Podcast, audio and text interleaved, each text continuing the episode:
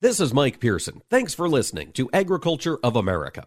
Join me Monday through Friday for the latest farm and agriculture news from around the world. Informing America's farmers and ranchers. This is AOA, produced by the American Ag Radio Network. Now, here's your host, Mike Pearson. Hello, everyone. Thanks for tuning in to AOA today on this Tuesday, January 25th. There's cold across a lot of the country today, and the grain markets are a little back and forth. Soybeans, both sides of unchanged today. Corn, a little higher. But the wheat market is on fire. Concerns about tensions in Russia and the Ukraine are continuing to move that market. Lots of stuff happening around the world. On the show today, we're going to be talking to Dan Halstrom about some good news coming out of Nigeria for American meat exporters. Dennis Smith from Archer Financial Services will join us in segment two. We'll take a look at Friday's cattle on feed report and what to expect with the cattle inventory report coming out at the end of this month. And in segment three, Lee Sanderlin is a reporter with the Jackson, Mississippi Clarion Ledger, and he's been tracking for four months the story of a grain elevator that's gone broke and taken the fortune of lots of local farmers down with it. That battle continues. Lee will give us an update on the show. And at the end, we're going to talk to Kelly Nieuwenhuis. He's a board member of the National Corn Growers Association. He's out in D.C. He's going to give us a little update about how conversations are going there in the nation's capital. But first, I promise we've got good news for meat exporters out of Nigeria. To give us a little more insight, Dan Halstrom, the president and CEO of the U.S. Meat Export Federation, joins us. And Dan, what's the big announcement for Nigeria? Well, good morning, uh, Mike, and thank you for having me. Uh, yes, we had some really good news uh, where processed products, sausages in particular, are being allowed uh, for export to Nigeria, which which may not sound like a big deal, but Nigeria um, has been very restrictive on all food imports from the globe. So this this is a step in the right direction. Uh, the ultimate eh goal be, being to get all products uh, eligible, but this is a good starting point anyway. Absolutely. Now, what what is it about Nigeria that that keeps them hesitant from importing uh, foodstuffs from around the world? Well, they've just been a, a very restrictive economy, um, not only with ag products, but in a lot of ways with a lot of different industries. And uh, um, you know, the uh, Nigeria is the largest population base in the continent of Africa, over 200 million people, uh, and uh, and the largest economy in Africa. So um, it's definitely uh, a market of the future without a doubt. And the other thing a lot of people don't realize is that Africa in general, but Nigeria in particular, is one of the youngest demographics in the world. Average age of the population is in the low 20s. So you're going to have an emerging economy with a very young demographic in the next five to 10 years. Uh, that will definitely be demanding uh, higher quality food products. So we think the timing of this announcement is very, very good. Absolutely. That's fantastic to get some young folks develop a taste for some American meats. And Dan, I know you've had a chance to travel to Nigeria. Can you fill us in? I, have never been to Africa. What's it like in Lagos in an, in an emerging economy on a continent of Africa? Yeah, it's uh, yeah, you're right. We've been doing some uh, some research there over the last uh, five or six years. Uh, my trip, I think, was in 2015 and 16, and we did go to Lagos. Lagos is the capital of Nigeria, and uh, it's one of those cities that uh, nobody knows how many people live there. It's one of the largest cities in the world. Uh, you know, you could make the argument it's 20 plus million people that live in that city. And quite honestly, it reminded me of Mexico City in the in the 1980s.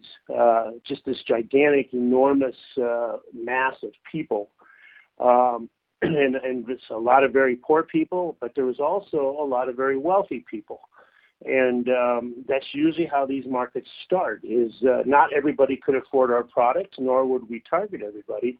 But uh, there's signs of some very uh, high-end demographics, and for example, uh, when I was there five years ago, uh, one of the stores we went into near the embassy uh, looked like a Whole Foods. You know, had organic uh, grains. Uh, you know, they had the organic meat. Uh, uh, you know, it was very, very high end, and um, so th- this is this was really a good sign. Um, uh, when in a country where most of the retail is traditional outdoor wholesale, uh, the emergence of modern retail has been very slow, but that will catch up. Uh, there, there is a demand, and we're starting to see modern retail emerge in markets like Nigeria today. All right. Well, Dan, I, I want to ask as we look ahead to Nigeria potentially being a larger export partner with the U.S., fill us in, if you would, a little bit on their economy. I understand Nigeria is very oil dependent. Are there concerns about the, the decarbonization happening globally for their future? Well, I think without a doubt, um, you know, as a lot of countries, and you're right that petroleum is one of their keys, natural gas is another one. Uh, these countries tend to be very uh, mineral and resource rich, um, which is an advantage in some ways. And you're right with the focus on the uh, on, on the climate issue and decarbonization and all this. They probably will have their challenges, but uh, but but it's a very fast evolving uh, part of the world, and uh, where it took uh, Mexico, for example, back to my previous example, it took them 20 or 30 years to really develop in a very efficient, modern market that it is today. I'll guarantee you in today's environment, it will not take Nigeria 30 years to develop. I mean, we're going to see significant development in this part of the world in the next five to 10 years, which, which in my opinion, will, will definitely uh, translate into a business opportunity for agriculture in the U.S. Absolutely. Dan, where else, as you look at the continent of Africa, do you see some opportunities developing for meat exporters here in the U.S.? Well, today we, actually have an office. We developed, we uh, opened it in 2019. We have an office in South Africa, Durban. Uh, South Africa is a very viable market today and, and the second largest economy in the continent. But we see a lot of other opportunities uh, Ghana, Angola, uh, Kenya, uh, Senegal. Um, these are all uh, much smaller markets than Nigeria, but nevertheless, uh, really in the same category of how I described Nigeria. You know, they're traditionally a lot of outdoor, uh, traditional wholesale markets is their retail, but we're starting to see the modern retail emerge in these countries as well.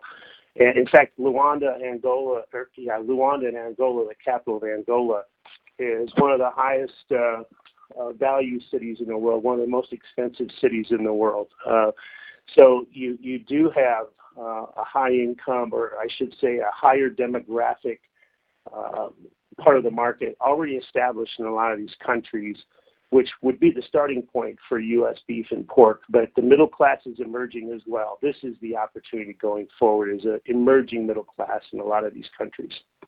It certainly is. We're going to start with some processed meats, get them worked up to pork chops and steaks. Dan, when will shipments of processed meats to Nigeria officially start? Does it take a few months to get the wheels under them? Yeah, it'll take a few months. Uh, I mean, the export library is updated today, but it'll take a little bit of time for the supply chain to get set up and get going. But I would hope that we start seeing shipments in the next uh, several months, without a doubt. All right. It's great to see American agricultural products finding additional homes around the world. This was Dan Halstrom. He's the president and CEO of U.S. Meat Export Federation. Dan, thanks for that update. My pleasure, Mike. And folks, stick around. We'll talk cattle more when we return with Dennis Smith from Archer Financial Services.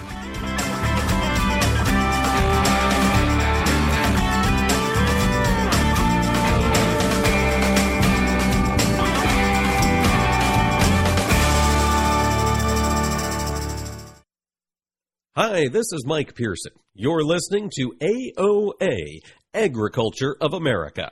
Don't go away, more AOA coming right up. Every day, DTN and Progressive Farmer editors are posting unique original content to their website at DTNPF.com, bringing you the latest news and information you need for your day to day business decisions. Their award winning newsroom covers markets, news, and weather, while also providing insights on crop, cattle, equipment, technology, and more. They are committed to delivering the essential intelligence farmers need every day to help your farm business be more efficient and profitable. Visit DTNPF.com today. Recently on AOA. Josh Linville, the director of fertilizer from StoneX, is joining me. And Josh, urea prices down for the second week in a row. Is the peak behind us? We're uh, we're finally starting to kind of get ahead of this thing. It seems like we've killed enough demand. You know, we've got production back up and running here globally, but at the same point, some of the stuff going on with Russia, you can certainly paint a picture that we've got another peak in front of us. I think we've got a heck of a roller coaster ahead of us. How should producers be handling purchases of? I think you've got to keep having a conversation out there with your supplier. We've always been, you know, focused on the, the pricing of it and supplies and things like that, but we've also got to remember we're midway through January. We are not that far away from spring starting up. And as hard as it is for a lot of the farmers to pull the trigger on buying the product, that retailer's in the exact same boat. The more we can have the conversation with them, and you don't even have to pull the trigger, but at least give them a heads up of, hey, I need this much, I need that much for this time frame, that time frame. Give them a fighting chance for trying to get those supplies in place so that they're ready for you when you show up on the door. For the information important to rural America, join us on AOA. Join us every Tuesday for Around the Table brought to you by CHS as we examine how the modern cooperative system solves today's biggest challenges. We'll be talking to CHS experts and farmers and ranchers just like you. And we'll learn how cooperatives apply innovation and technology to help co op owners get more value every day. Join us around the table every Tuesday or visit cooperativeownership.com to learn more. Hey, Dad, your prescription will be ready in just a minute. Hey, Dad, your laundry will be ready in just a minute. Dad, your lunch will be ready in just a minute. Hey, honey, why don't you take a minute? When you help care for a loved one, you give them as much time as you can, making sure they're safe and comfortable. But it's just as important that you take some time for yourself. At AARP, we can help with information and useful tips on how you can maintain a healthy life balance, care for your own physical and mental well being, and manage the challenges of caring for a loved one. Because the better care you take of yourself, the better care you can provide for your loved one. Thanks, Dad. Thank you. You're there for them. We're here for you. Find free care guides to support you and your loved one at aarp.org/caregiving. That's aarp.org/caregiving a public service announcement brought to you by AARP and the Ad Council.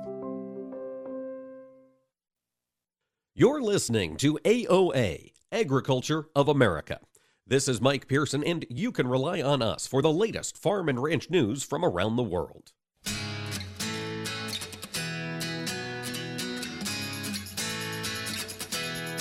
Keeping farmers and ranchers informed. AOA. Now back to Mike Pearson. All right, folks, welcome back to AOA. We're going to be checking in, hopefully, with Dennis Smith from Archer Financial Services here in just a few minutes. Before we do that, I wanted to give just a quick update. We have been seeing this wheat market catch a bid. We talked about this yesterday with Garrett Toy on the program. He was with us, and boy, the traders are watching that. As of this time right now, we're still seeing wheat up over 10 cents on the board. It's really the only market that's moving. Oh, I shouldn't have said that. Oats are screaming higher. Oats, March oats up 24 and three quarter cents on the day as of right now. May up 24 cents. Man, oats at six and a quarter. Boy, they are fighting for some acreage this year. I tell you what, it sounds like we've got Dennis Smith here with us. Dennis, thanks for taking the time to join us today. You're welcome, Mike. Good morning. Let's talk about Friday's cattle on feed report. Dennis, we saw that come out uh, after the trade had closed, and boy, the cattle on feed total inventory number, that was a big one this year. Yeah, the the inventory is up one percent from a year ago, but I would point out, Mike, uh, the uh, what we call the 120 day cattle cattle that have been on feed for 120 days or longer is actually lower than this time last year. Uh, those heavy placements were were kind of being run off of wheat pasture. Placements out of Texas were up 17 percent, and that's a testimony that this this wheat uh, situation. You just mentioned wheat prices rallying. Well, it's extremely dry in the Panhandle, Western Kansas, Oklahoma, uh, th- this uh, wheat uh, will not hold cattle, and so they are rushing them off of the wheat and into the feed yard. So, Dennis, with that being the place, I mean, total placements, it looks like in the Friday's report, were up 6% over 2020. When you see this kind of a jump, this many feeders moving into feedlots early, what does this tell you about the remainder of the marketing for those animals? Does it change much in how you, uh, I mean, I imagine they're going to grow a little quicker if they're in feedlots already. Well, what happens is uh, it's lightweight animals. Your your lightweight calves under 600 pounders, they were up 11 percent. So a lot of lightweight calves are going into the feedlot, and then the next up weight category was up 8%. So it's lightweight cattle uh, moving into the feed yard. And, and while I don't feed cattle for a living, but I think the rule of thumb is if they go into the feedlot lightweight, they come out uh, as finished cattle at typically lighter weights as well. Um, it also indicates that uh, these cattle will be bunched up against the summer time frame, uh, say the second half of summer, uh, so presumably the selling should be focused in the June and the August. That's not really been the case for the first couple of days, but eventually it should be. All right, Dennis, you know, you touched on the fact that these calves, when they do come to market later on this year, might be coming to market a little bit lighter weight. What have what has the trend been for carcass weights? I know we had some heavy animals last summer. We were moving through uh, processing facilities. Has that continued to come down? Well, no, it's been a heavy weight, heavy carcass weights right on through. We should peak any any week now. These weights should start coming down. But you know, as we've indicated, it's dry in a lot of cattle areas. A lot of the feedlots are not having a mud problem. In fact, uh, they they have virtually no mud. So uh, that's allowing weight and performance to, to be very high at the feedlot level uh, but weight should peak out. They should start trending lower. And of course, the price of feed looks like it's really going to come into play here in 2022. That would encourage a movement uh, of cattle out of the feedlot a little quicker uh, to, to shut off that feed bill. Uh, as uh, you know, they they really begin to consume a lot of feed when they get to be pretty heavy animals. So uh, weight should uh, peak and go down that has not really started yet. All right. Well, Dennis, while we've got you on the phone, we got to pick your brain about what's going on in these markets here. You mentioned live cattle. We're seeing some weakness today in the live cattle complex. Where do you see us moving from here? Can cash trade get up to 140 later on this week? Yeah, I'm actually uh, bullish the cash market and think that futures are probably overdoing it to the downside. The, the board, I think, is telling you that it'll be a lower cash market this week. And, and honestly, I'm not expecting a lower cash market. I guess worst case, it's a 136, 137. Best case, they expand the kill.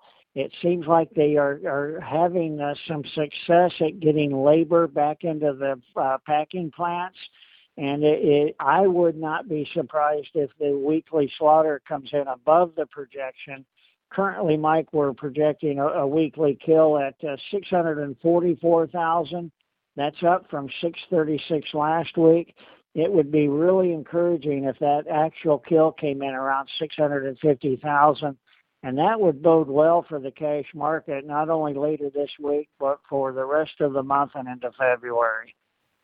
Absolutely. The more of these animals we can get uh, taken off the feedlot and turned into hamburgers, the the better we're going to see. Now, Dennis, I'm seeing feeder cattle pulling back pretty hard today. Is this report related, or are we just seeing general concerns about feed costs spill over into the feeder cattle market? Well, I think it's a combination of a stock market woes, and the stocks are back down today in volatile fashion, although we're still off the, the lows from yesterday. Uh, still, the, the Dow Jones is uh, down almost 600 points, and the E-mini is sharply lower. So there's a combination, uh, and also corn prices continue to crank higher. March corn up three and a quarter, as you reported, and uh, and the deferred live cattle are holding. They're only 25 lower. So the feeders at 200 lower and again, I'm I just have a bullish bias, and I'm also thinking ahead to the biannual cattle inventory that comes out Monday. I expect it to be bullish, showing a big downturn in beef cows. So I, I cannot be bearish the feeders here on this break. Okay, you mentioned you expect to see a, uh, a pretty bullish number in that uh, hog, or excuse me, cattle inventory report on Monday. Dennis, do you, do you have a number in mind yet? I don't really know exactly what the numbers will show. It's difficult to predict, but uh, you know the beef cow herd should be down, in my opinion, two percent or more. And then the interesting number would be the, the the heifers for beef cow replacement. that number should also be down. And uh, we've been liquidating the beef cows uh, for a solid year, and in fact, it's still continuing. Yeah, it is. That drought across the northern plains last summer and the ongoing drought in the southern plains, a lot of producers are feeling that squeeze. Dennis, I know you're a cattle guy, but you keep an eye on all the markets. And I want to ask you about the hog market. Before we let you go, just pulled up the May contract to take a look. And from January 11th through today, we've put 15 bucks on the May lean hog market. What's going on here? It's one of the biggest moves you'll ever see in the hog market. And Mike, actually, I think it's uh, it's got a lot to, to go. I'm uh, quite bullish the hog market. We're seeing a real shortage of uh, butcher hogs, available hogs for market right now. And uh, the the packers are kind of hiding behind the skirt of Omicron, suggesting that the downturn in the kill was solely due to labor problems associated with COVID. And I don't think that's the honest truth. I think the truth is the hogs are not there. Uh, the supply is much shorter than, than penciled in from the hog and pig report. And the main drivers, the main reasons are PRRS, PEDV, and the Delta coronavirus has hit the large integrators and they've had a miserable time. And we are just working with fewer hogs available for the market than what everyone has expected. Boy, Dennis. So as I look out there and I see those summer months already trading 105, 106, 107, do you have a topside target in mind for, I guess, where this market could go and when we could really see these prices start to get volatile or m- more volatile? Well, I think it continues to crank upward into the uh, early spring, or, or, I should say late spring, early summer. And I, I fully expect last year's highs in the summer hogs to be challenged. And Mike, that's above 120. That's like 123.60, I think, was your high in the June hog last summer uh, before the market topped out. I fully expect a challenge in the 120 area in the summer hog contracts. Dennis, real quick before we let you go, if hogs are going to have this much gas in their tank come summertime, is that going to spill over into beef, do you think? Most definitely. We've been buyers of the October live cattle, and we're even reaching out into the February 23 live cattle. I see a lot of upside potential in these deferred cattle contracts. Boy, a lot of upside potential. That is probably music to a lot of cattle producers' ears. Dennis Smith of Archer Financial Services, thanks for taking the time to join us today. You're welcome. Thank you. And folks, stick around. We'll have an update from Lee Sanderlin on the Express Grains Terminal down in Mississippi when we return.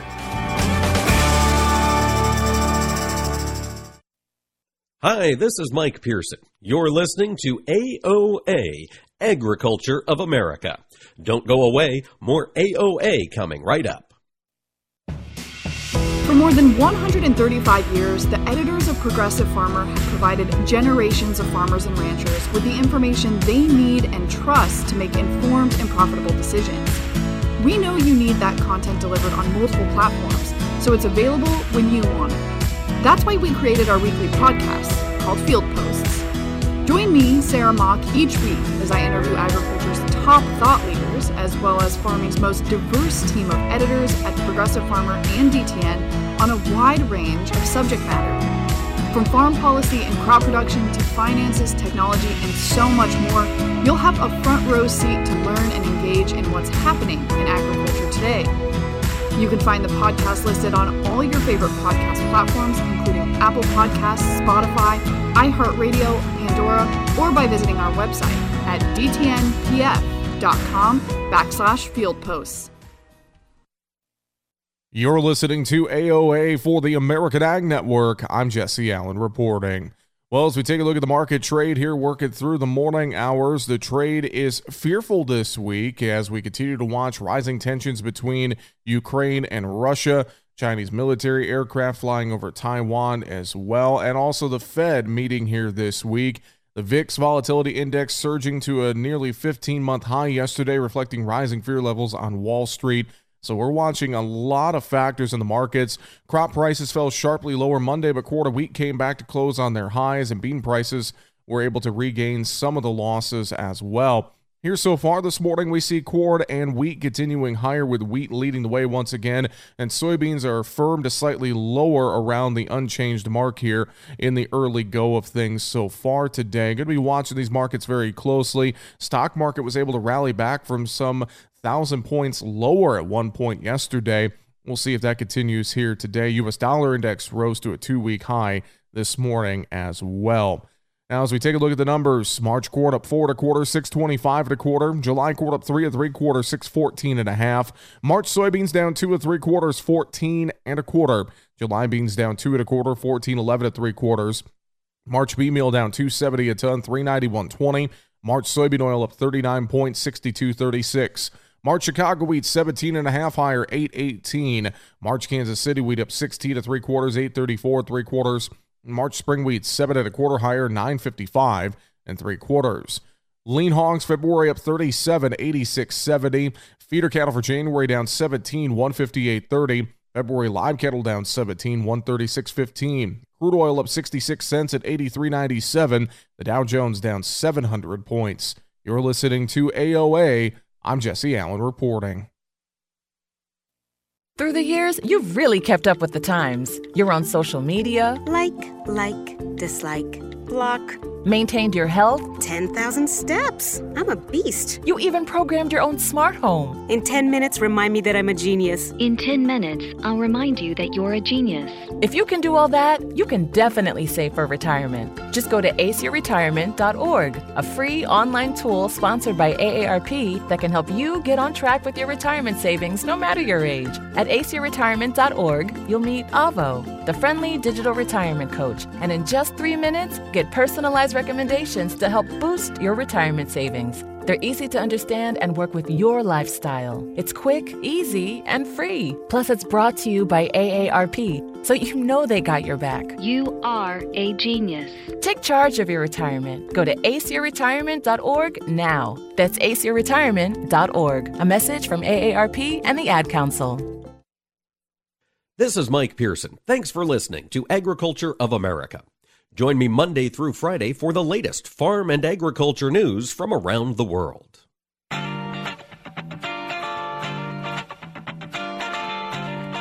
Information farmers and ranchers need to know. AOA. Now back to Mike Pearson. Hello, folks. Thanks for tuning in to AOA. Appreciate being a part of your day. Well, we have to talk about counterparty risk in agriculture as our finances grow. And for a lot of folks, 2021 was a pretty good year in the ag economy. We had a lot of farmers report good yields, particularly in the eastern corn belt. And as we're dealing with good yields and high prices, a lot of times, what we do with our crop after it leaves our farm has big impacts on our bottom line. The idea of assessing the risk of those we do business with, our counterparties, in any agreement can be a challenge and it can be tough. And sometimes crooks can sneak past you. Well, there's a story that's been developing for the past several months down in the Delta region. And Lee Sanderlin from Jackson, Mississippi, he's a reporter for the Clarion Ledger down there in Jackson. He's been tracking the story of the express grain terminals and their bankruptcy. Lee, thanks for taking the time to join us on the show today. Hey, thanks. Uh, good morning. Now, I want you, if you would, give us a lay of the land down there. Express Grain filed for bankruptcy in September. Bring us up to speed, Lee. What is going on here with these with this grain elevator? Well, I, I think honestly, you, you, have to start before September. You, you have to start uh, in, in, the spring and summer uh, when you know folks folks have got crops in the ground. Uh, and Express Grain spent spent the summer promising uh, good prices and, and, and speedy speedy payment uh, to, to, farmers in the Delta. And as recently as, as September 28th, uh, you know, their, their president, um, John Coleman, sent sent an email to farmers and said, you know, I, I, I, the the clip, the, the last part's the most important part, where he said, you know, uh, we've got uh, several lines of funding secured to make sure everyone gets paid on time, keep those combines rolling. And uh, the very next day, checks started bouncing and the company declared bankruptcy. And then a bank, uh, an out-of-state bank, seized all the all the grain that had that had been delivered, and the farmers, a lot of farmers, hundreds, never got paid. Since then, there there have been some lawsuits. There there have been a lot more information uh, come come to light. Uh, Express Grain uh, apparently submitted for years fraudulent audits to the state uh, Department of Agriculture and Commerce in order to keep uh, to keep and maintain its its uh, grain. Its uh, gosh, what's the word? It's grain license. The warehousing licenses, yeah. yeah. the, the and so, warehousing license and the dealer license. And so, Lee, they've been making these claims. Nobody had caught on to it this summer. They uh, they might have had some additional financial troubles. I know that's still being sorted out. They promised they'd be able to make their payments. Farmers delivered grain. Their elevator was full. Then the bank foreclosed and took all the grain. Effectively, as far as I understand, very few, if any, farmers have been paid yet for the grain that they that has been seized so far. Is that right? Pretty much anyone who who delivered before bankruptcy was not paid. Now, since bankruptcy, a line of credit was established, and, and some folks have been paid some, but those, you know, that that category of people is a lot smaller than the roughly 200 or so that had, uh, you know, made deliveries prior to September 29. So that, that's that's the difference. Woof. And so, Lee, for growers who are currently caught up and now they are treated just as creditors along with their banks and, and other lenders to Express Grain, what's the roadmap forward look like? Have you heard anything from the state? Is there any way to uh, make these farmers whole? What's the conversation down there in the Delta right now? Well, the state doesn't really want to do, well, I- not want to. I'm not sure what the state can do. I mean, obviously, you know, the state could decide that they want to bail some of these farmers out, but it's it's hard to bail. I think from from a lawmaker's perspective, uh, it's it's hard to bail out one group of folks that that get ripped off from fraud, and then not bail out, you know, any other every other fraud group that comes along. So I I think lawmakers feel their their hands are tied in that regard. They've introduced some bills to to kind of maybe discourage this from happening again and to create a voluntary grain indemnity program for farmers. Um, but you know, but none none of those, like you said, none of those make this this collective group of farmers whole. And I mean, to be to be frank, I think there's a lot of pessimism on their behalf about ever getting paid uh, from from this from this year. It- Yeah. it just it doesn't Yeah, I look s- great at, at the moment. I saw some I saw some figures. It looks like the total debt load of Express Grain is over or close to perhaps 160 million dollars. Lee, it just doesn't sound like the assets are going to be there to get these folks repaid. Well, I think that's the problem is the assets haven't been there for for years. For a number of years, the company's auditor, uh, or the you know the, the the firm that they hired to audit them, said that we, we have concern about your ability to continue. You have a lot of debt, and your assets aren't going to cover it when that debt comes due. It would take a massive increase in production uh, on, your side to Express's side to kind of claw out of this hole. Now, Express, uh, you know, if the state knew that, Express, the state would have pulled Express's license. Um, so that's that's why I think what led Express, and this is speculation, but Express to to submit fake audits to the state, kind of concealing that and making it look like they were a company that was either turning a turning a very small profit or, or mostly breaking even. Boy, Lee, I mean, this is so frustrating to read these stories. So the the state of Mississippi continued to grant them uh, uh, licenses to hold grain. They were a licensed and I'd assume bonded grain dealer, but those licenses were built on fraudulent claims reported in fake financial statements. I mean, uh, are there going to be criminal charges? Well, um, uh, you know, I, I- I can report that we're we're we're about 30 minutes from publishing a follow up to that regard.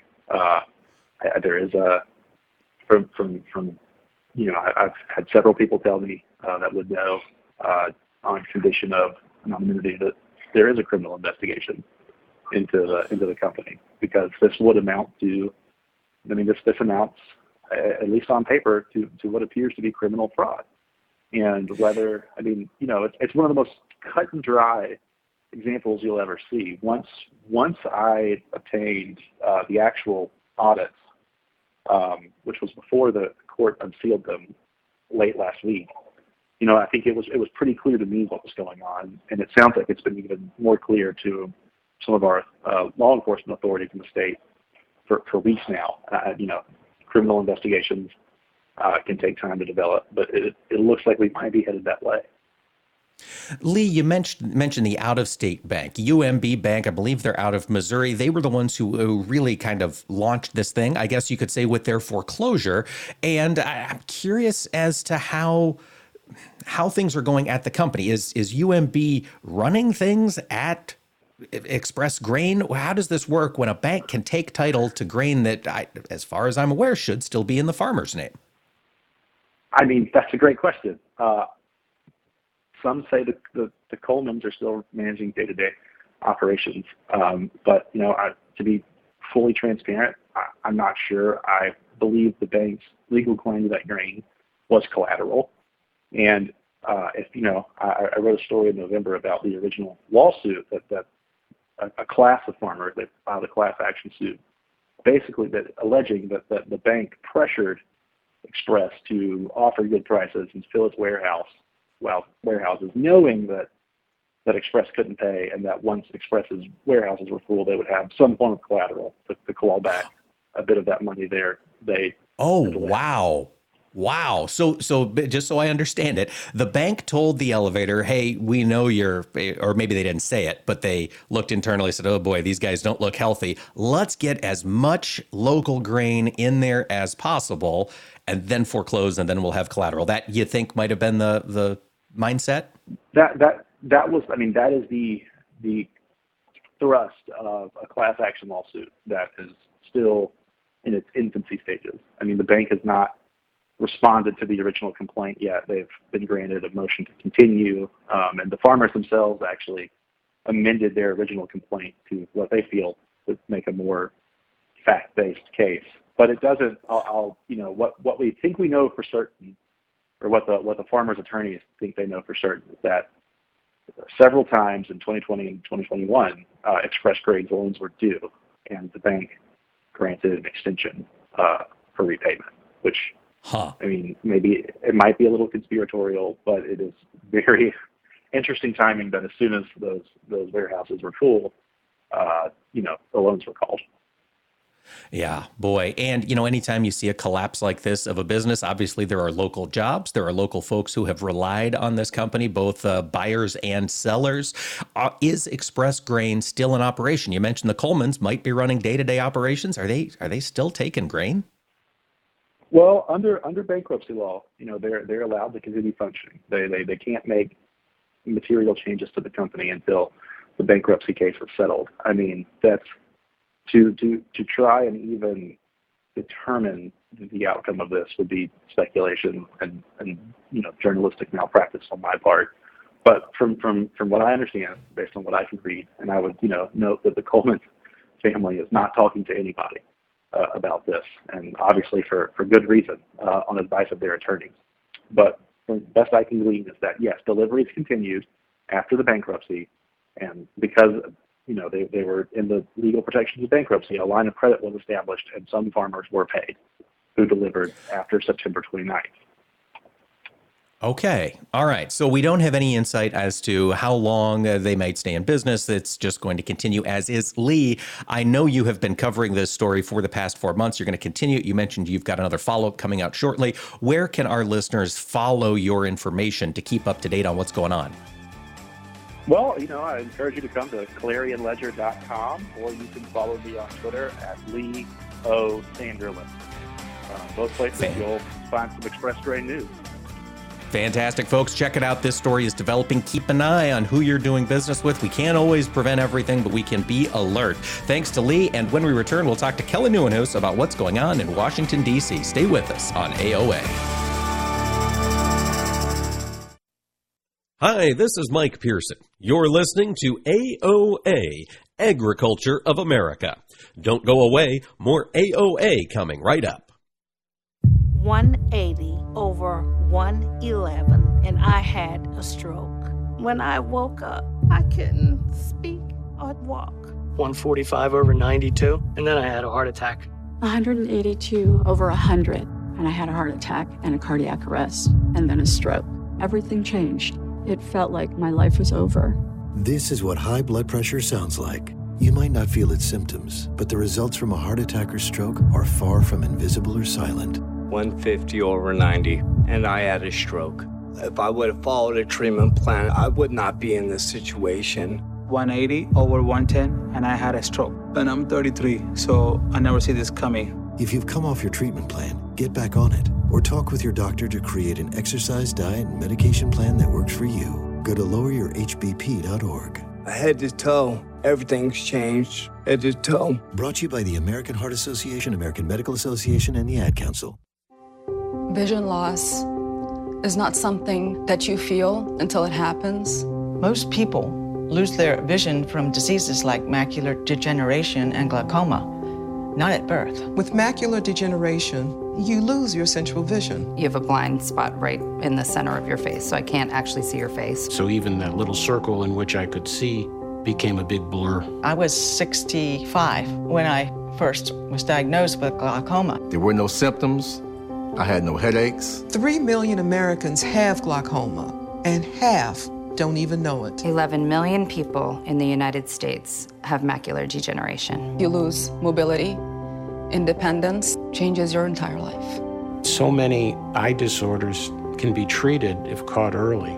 My husband tells me that I have beautiful brown eyes, and I don't want to lose that. Make a plan today to get your eyes checked. Visit brightfocus.org to learn more.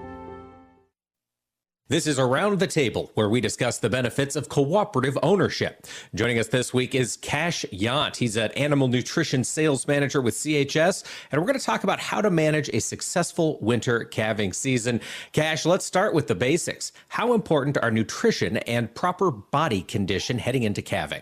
On the beef side of things, uh, the name of the game is to hold what body condition and body reserves we've put on before that time period there's so many environmental factors that, that go into the winter months uh, that it's unrealistic to ask these cows to put on condition. So really honing in that third trimester nutrition uh, and doing what we can ahead of time uh, pays dividends throughout the course of the program. So, Cash, what is the ideal body condition score ranchers should aim for, and how can that be impacted by a drought year?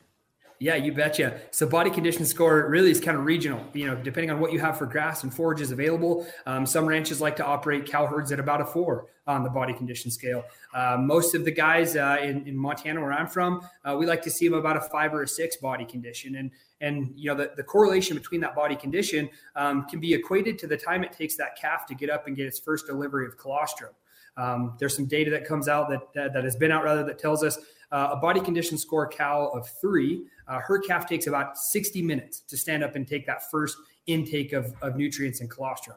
Uh, if we just bump that cow a little bit, feed her a little bit extra aggressively, and get her to a five or a six, uh, that time is cut in half, and that calf stands up in about 35 minutes. So 30 minutes doesn't sound like a lot, but if we think about the calving window for most guys, uh, that's winter, that's cold, and there's a lot more than one cow trying to have a calf that day. So that 30 minutes is very vital to get that calf to, to become profitable, begin its immune system, and, and really stay in production for that rancher for the rest of that calf's life.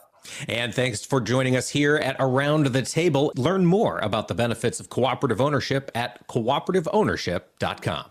Recently, on Agriculture of America, John Hulsman, he's the geopolitical strategist and managing partner at John C. Hulsman Enterprises. John, let's talk odds. You mentioned you see Putin making a move. If you had to lay a, a figure on it, would you say it's over 50%? I do. It's about 60. It's not a sure thing, uh, but it's more likely than many of my competitors are saying because Putin can do it. He wants to settle the matter of Russian nationalism. He wants a borderline of states sympathetic to him from Belarus through the Caucasus, through Ukraine, and into even the Balkans as well as the Middle East to protect Russia, Mother Russia, from possible invasion and to keep the West farther away. And that's how Putin looks at the world, again, like a Russian czar. And it sounds like the Ukraine would fight in some capacity to repel an invasion, but it could be quite a battle it could fight, and its army is much better than it was in 2014. It's much better trained, but the Russian army is superior. For the information important to rural America, join us on Agriculture of America. You're listening to AOA, Agriculture of America. This is Mike Pearson, and you can rely on us for the latest farm and ranch news from around the world.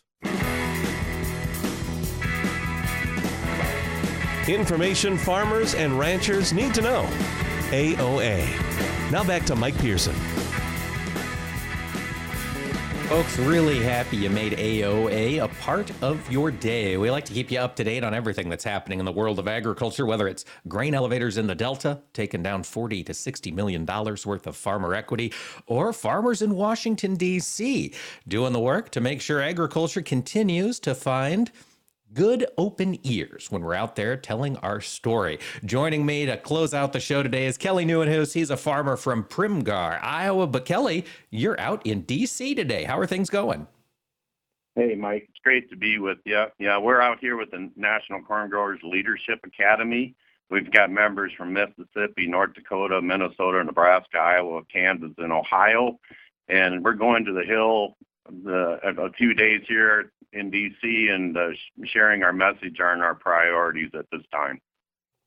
Well, that is good to hear. We got to keep developing leaders in agriculture. Kelly, what have you heard from the other participants? What's the story on uh, corn around the country? You know, I guess we got four main policies that, or priorities at NCGA um, at this time.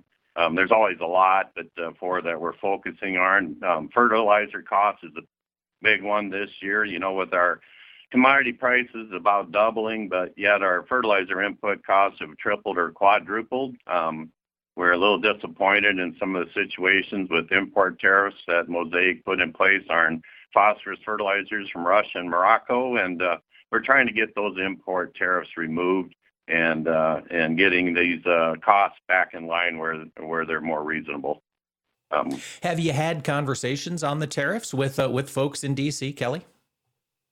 We have. Um, we're going to continue to share this message. And that, you know, another thing we're working on while we're here is tax policy, and, and this is mainly protecting the stepped-up basis for uh, family farms to be passed down to the next generation, and also small rural businesses. So that's a priority. International trade is pretty important to uh, American agriculture, and uh, right now, with uh, our partnership with the U.S. Grains Council, we're kind of focusing on USMCA and Mexico's decree to ban GMO corn, um, which would be very detrimental because Mexico is our largest export market for corn. Um, we're always pursuing free trade agreements, and of course, we got um, the phase one agreement with China. We need to uh, uh, keep being aggressive with them to have them keep their commitments to that uh, trade trade policy. And you know, of course, uh, I'm here, so uh, um, we're going to be talking a lot about biofuels um, with our legislators. Um, uh, the year-round E15 um, policy or program, we got an HR 4410, the uh, Year-Round Fuel Choice Act that we're supporting. And then also the Next Generation Fuels Act is something that I've been working on at NCGA on the ESAC committee with the rest of the committee and the staff for about over four years. Um, we recently had that introduced by uh, Representative Bustos of Illinois and currently have uh, 19 co-signers on this bipartisan bill. And basically what it is is a futuristic bill to uh, get the auto industry to design high compression engines that take high octane, low carbon fuel like ethanol and, uh, you know, we got all four of Iowa's congressional leaders on as co-signers, which is tremendous. One exciting thing is we actually got a representative from Hawaii signing on as a co-signer, and that's directly related to the Iowa Renewable Fuels Biofuels Tour that we have in Iowa every summer. Um, we invite DC staffers to Iowa to tour ethanol plants, and uh, they were really impressed with the process of biofuels and uh, became very supportive. So it's kind of widening our base, and uh, we, we're looking for several more co-signers to get the Next Generation's Fuels Act across the finish line. But uh, uh, that's just part of our messaging that we're doing here in, in DC. That's fantastic. And to see concrete, tangible proof of what a legislator visit can do. You brought somebody from Hawaii to an Iowa ethanol plant. Now here we are, a year, two years later. Now they're coming around and they're helping support ethanol. Kelly, you mentioned uh, on your Twitter feed that only six and a half percent of all congressional leadership has an ag background. For our listeners and myself who have never gone to DC to to talk policy, how do you start a conversation about ag when they have no experience in the field at all? Well, it you know it's just uh, it's just telling your story. Um, you know, I've been in a lot of different states over the years. I've probably been here 10 to 12 times. And, uh, you know, today we're meeting with our local or our state representatives and senators, but I've done a lot of non-corn state uh, members of Congress and the Senate, and uh, it's just kind of putting a personal message to agriculture and uh, getting their support.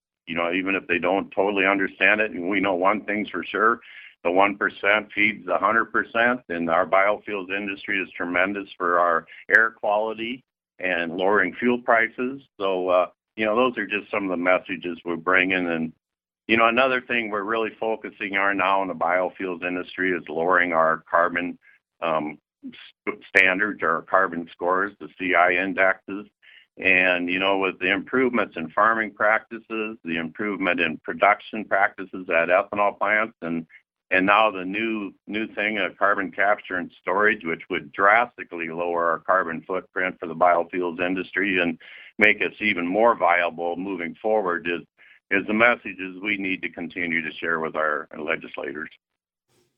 Kelly, you're in DC. What's what's it like being in a major urban area here in the midst of COVID? Are you masked up everywhere you go out there?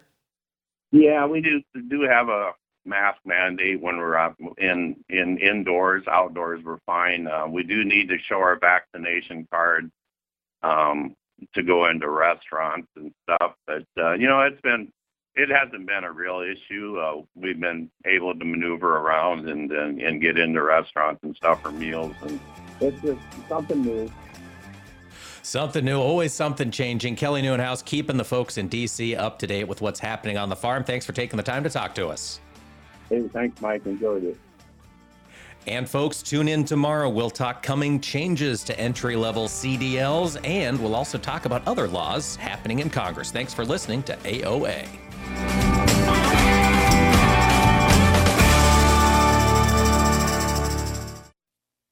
This is Mike Pearson. Thanks for listening to Agriculture of America. Join me Monday through Friday for the latest farm and agriculture news from around the world. Oh, nice engine. Supercharged? Yep. High porosity and aggregates? Yep. Porous medium for gas exchange? Uh huh. Microbial catalytic potential and repository for carbon and nitrogen? Check, check, and check. Oh man, that is good under the hood. And to think I used to be impressed with Hemis. So, when was the last time you looked under the hood at your farm's production engine? At your soil? Is it as healthy and productive as it can be? Stop by your local USDA Natural Resources Conservation Service office today to find out and unlock the secrets in your soil. This message brought to you by NRCS and this radio station.